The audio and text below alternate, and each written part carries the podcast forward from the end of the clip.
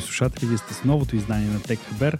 Аз съм вашият водещ Ники, а с мен днес е Ива Хаджова, която е маркетинг специалист в Аксидия. Здравей, Иве, добре дошла. Здрасти, Ники, благодаря за поканата. Много се радвам, че с мен днес. В, в новото издание на TechHaber ще си поговорим за няколко интересни теми. На първо място, как CEO-то на Amazon малко може би е прекрачил някои морални граници и как всъщност са, са получавали и глоби за това в миналото. Sony купува много голям бранд за професионална аудиотехника.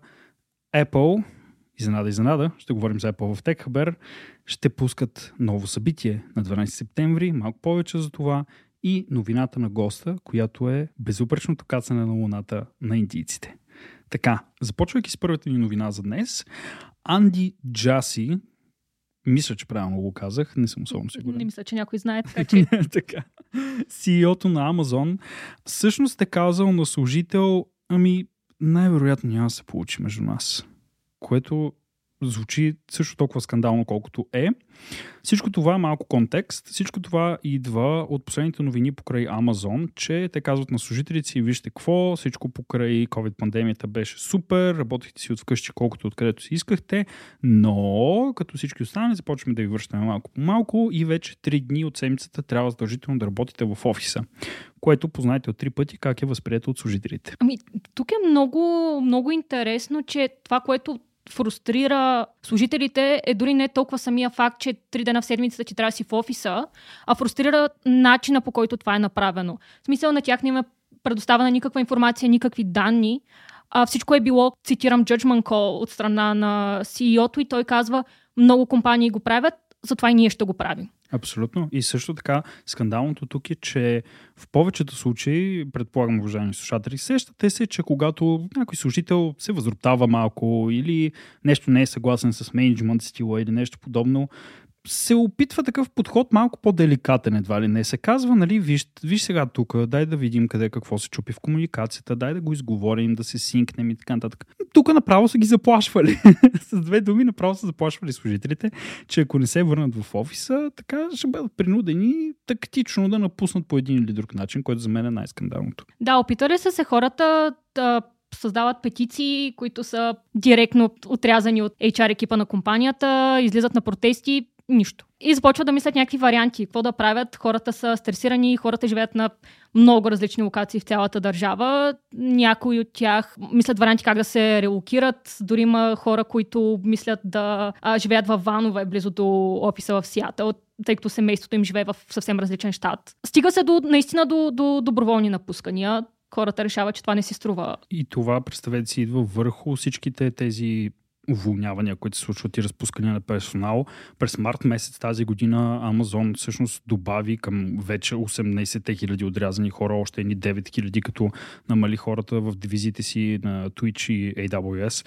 Истината е, че за мен лично това до някъде е разбираемо, нали, като цяло в тек индустрията в момента има адски много уволнения, обаче от друга гледна точка ти не стига, че трябва да се разделяш толкова много служители, но и не правиш достатъчно достатъчно за това, за да задържиш хората, които са вече при теб. Още повече историята на Амазон с като цяло лошото отношение към служителите, тя е много дълга. Имало е всякакви случаи на хора, които са работили в отвратителни условия на работа в различните им там центрове за разпределение, за шипинг и, и въобще хора, които припадат. А, вижда се, че явно не се разбират с служителите си. Вижда се, че трябва да се вземат някакви мерки от към менеджмент и управление на стафа обаче все едно, едно си баба знае. Абсолютно да. И, и този последния пример води единствено и само до липса на доверие в лидършип екипа, липса на прозрачност, загуба на доверие изцяло и ще продължат да губят служители, смисъл волно и неволно. И може да кажем спокойно, че и други големи компании и за по-малко са фалирали. Та, да. да видим какво ще става с Amazon. На малко по-така положителна нотка, Sony, а, или по-скоро Sony Interactive Entertainment клона на Sony, които на практика са производителите на PlayStation, купуват All These. Това е един от най-така популярните производители на хай-енд слушалки. Тук говорим гейминг слушалки, специално, но и не само. И говорим за слушалки, които са в повечето случаи 4 цифрени суми и нагоре.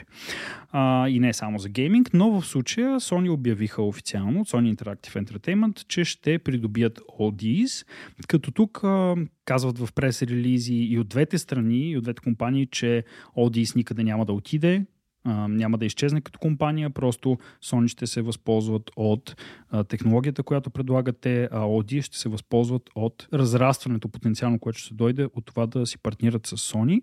Като идеята тук е, че Audi ще продължават да си произвеждат хай-енд слушалки, не само гейминг, но и гейминг. Ще продължават да си разрастват продуктовия каталог, но в същото време ще се възползват и от плюсовете на това да бъдеш придобит от по-голяма компания. Да, определено са отношения, които ще бъдат ползотворни и за двете страни. Да бъдеш част от екосистемата на PlayStation, да ти позволи да, да, да, да скелнеш и да, да, да се възползваш от пазара на, на Sony, със сигурност ще донесе доста ползи на компанията, особено като им позволяват да си запазят структурата, да си запазят независимостта Интересно е, все още няма, поне аз не знам да са обявили цифрата. Не, не, не са. са. Казват, че на практика потвърдено е това, че Одис бранда ще продължи напред по чапката на Sony, но към момента финансови детайли са задържани mm-hmm. заради, цитирам, взаимни съгласия в договора. Интересното тук е, че Sony прави в момента много движения за разрастване, специално в гейминг индустрията. Ще бъдат ли този път успешни в нещо, което се опитват за трети път? Говоря, разбира се, за PlayStation Portal. Обявения PlayStation Portal, който ще дойде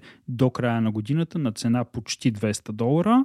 Това за тези от вас, които все още не са чували, е новият наследник на PlayStation Portable, на PlayStation Vita и на, като цяло на тези две не особено успешни платформи, за жалост. Малко бяха подранили според мен те за времето си, както повечето неща, които Sony прави. Но PlayStation Portal, обещан до края на годината, разбира се, бежична връзка с PlayStation 5. Там можете да си играете на PlayStation 5, в следващия момент взимате PlayStation Portal, продължавате да си играете играта без никакви прекъсвания в другата стая, докато излизате навън на улицата и така нататък. Та да видим. Правят в момента много така рокади в, от към гейминг гледна гледна точка, да да видим какво ще се случва там. Минавайки нататък, изненада, изненада, ще говорим за Apple. В Tech Haber ние никога не, не сме говорили за Apple. Не, не се е случвало, не.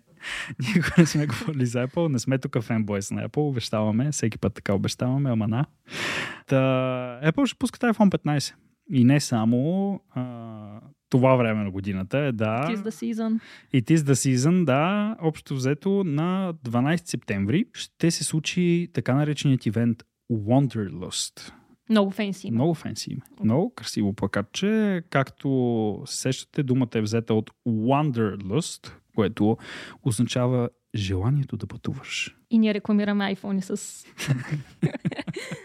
абстракцията е невероятна. Така. За никой не е изненада това, което ще включва това събитие. iPhone 15, iPhone 15 Plus, iPhone 15 Pro и о, iPhone 15 Ultra може би. Може би. Защото по последни така спекулации iPhone 15 Pro Max всъщност няма да е Pro Max, а ще е Ultra. Так му научихме името и ще има няколко интересни допълнения. А, някои от подобренията, които а, iPhone 15 ще включва е дългоочаквания USB-C порт. А, да, всички, всички празнуваме, който от една страна се унифицира с индустриалния стандарт, а, и от друга страна ще доведе до по-бързо зареждане на, на телефона. От друга страна, Pro и Pro Max пък вече ще имат а, титаниеви рамки вместо стоманени. Също ще имат USB-C порт, подобрение в камерата, по-тънки а, рамки. Да, интересното тук е, че според други такива слухове, за първ път камерите на 15 Pro и 15 Pro Max на колана черта Ultra, който както иска, ще имат така наречената камера перископ, която вече виждаме при Samsung телефоните, която позволява огромно оптично приближение, а не дигитално, с физическо разместване вътре на лещите и така обърнат сензор на страни, как ще го имплементират, ако ще го имплементират, божа работа, предстои да видим. Най-интересният слух обаче, който лично за мен е малко болезнен, е, че май ще махнат отстрани мют switch вече на iPhone-ите и той ще бъде заменен с, забележете, програмируем екшън бутон. Нещо като абсолютно омразния бутон на Samsung Bixby, който съществува от известно време съществуваше. Не знам, аз не ползвам Samsung за жалост, но а, на мен така ми се струва. Това не е лоша идея, обаче заменят нещо така иконично за iPhone-ите, тази а, Mute Switch. Минутка мълчание за Switch. да.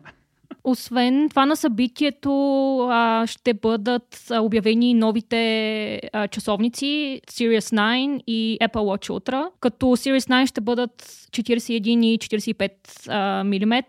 За Ultra поправиме, обаче може би все още няма особено много информация и трябва да чакаме и да, да видим. той 49 мм беше предния, най-вероятно ще го запазят и сега. Тук интересното е, че може би, между другото, ще обявят и нови AirPods, за да могат и на тях да сменят съответно да са вече с тип C а, зареждане, да не са с Lightning портове. Ще видим, предстои да видим. Ще е интересно 12 септември. Тук само да допълним, че това нещо, както всеки път разбира се, ще може да се гледа и в YouTube на Apple, както там всичките им канали в социалните мрежи и ако имате Apple TV или Apple TV приложение на вашия смарт телевизор, може да го гледате и там ще се излъчва пряко. Уважаеми слушатели, дойде времето, за което аз лично най-много се вълнувам във всеки един текабер и това е новината на госта. Така че, Иве, ти си наред. Каква е твоята новина? Моята новина е много вълнуваща. Миналата седмица за първи път от няколко години имахме успешно кацане на Луната а, от страна на Индия, която се оказа, че има много успешна и добре подготвена космическа програма. Това е първото кацане на Луната за Индия. Нареди се заедно с щатите Китай и Русия. Четвъртата държава кацнала на Луната. За първи път от 2020 година и най-вълнуващото може би е, че за първи път кацаме на Южния полюс. Преди това всички кацания са били на около екватора, което температурите са по-високи, общото условията са доста по-добри за правене на ресърч. Южния полюс е много трики а, място, а, има много кратери. Всъщност да, то, ако се замислиш, Луна 25, да, руснаците, където се опитаха сега да кацнат, се разби точно там някъде, където кацнаха сега индийците, което е доста така интересно. Ами аз ще да кажа иронично, но да, са буквално няколко дена преди индийците да кацнат на същото място руснаците се разбиват. Но да, както казвах, за кратерите много дълбоки са, някои от тях не са виждали светлина от милиарди години, много студени са. Но защо кацат на Южния полюс? А, поради факта, че по всяка вероятност там има лед. Сега какво ще открият? те първа, те първа предстои да видим какво ще изследват. А, температурата на почвата, ще има сеизмограф, ионосферата ще се изследва също така то тук вече можем да видим, всъщност, защото имаме и първите видеа и снимки от ровъра, който е от мисията. Първото видео всъщност е точно това как ровъра слиза на, на повърхността на Луната. Кадрите можете да ги видите в твитъра на ISRO, което е името на Индийската космическа програма съответно. Всъщност от космическата програма на Индия са потвърдили, че след като се казане всичко е наред, след като е излязъл ровъра всичко е наред, важните му инструменти работят и може вече да си продължава с работата от там нататък. Като тук има една много важна подробност, Иве, доколкото разбрах, и това е за колко време трябва да се случи цялото това нещо.